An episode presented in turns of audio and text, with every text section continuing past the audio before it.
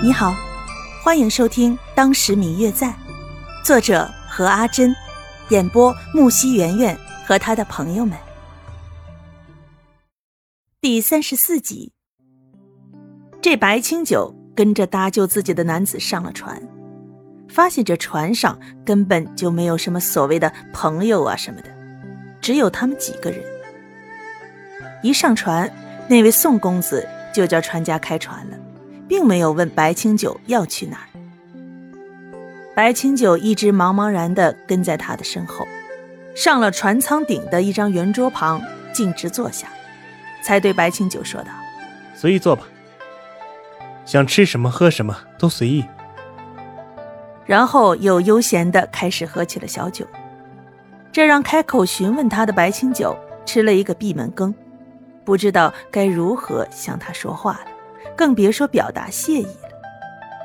他坐在一旁，看见刚刚出手教训那几个小厮的男子站在一边，一脸的严肃，就感觉浑身的不自在，如坐针毡。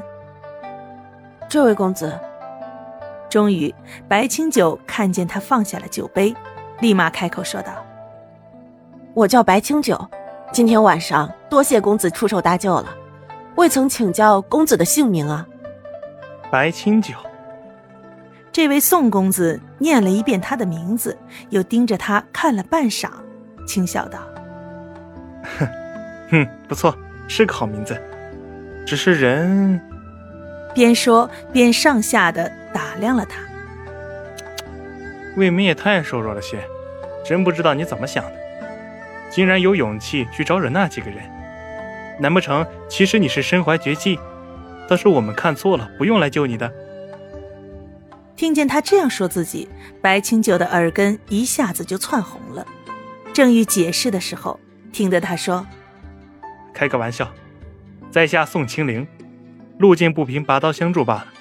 倒是你，一个一个弱书生，大晚上到这个地方来，也不是去找姑娘的，怎么到这儿了？”听见他这样说。白清九脸上更是烧了烧。我，哦，我迷了路，不小心走到这里来的。不知怎么的，白清九总觉得这个宋公子的眼神会把人看透一样，盯着自己浑身不自在，只好把实话给说了。迷路，白公子，你可真爱开玩笑。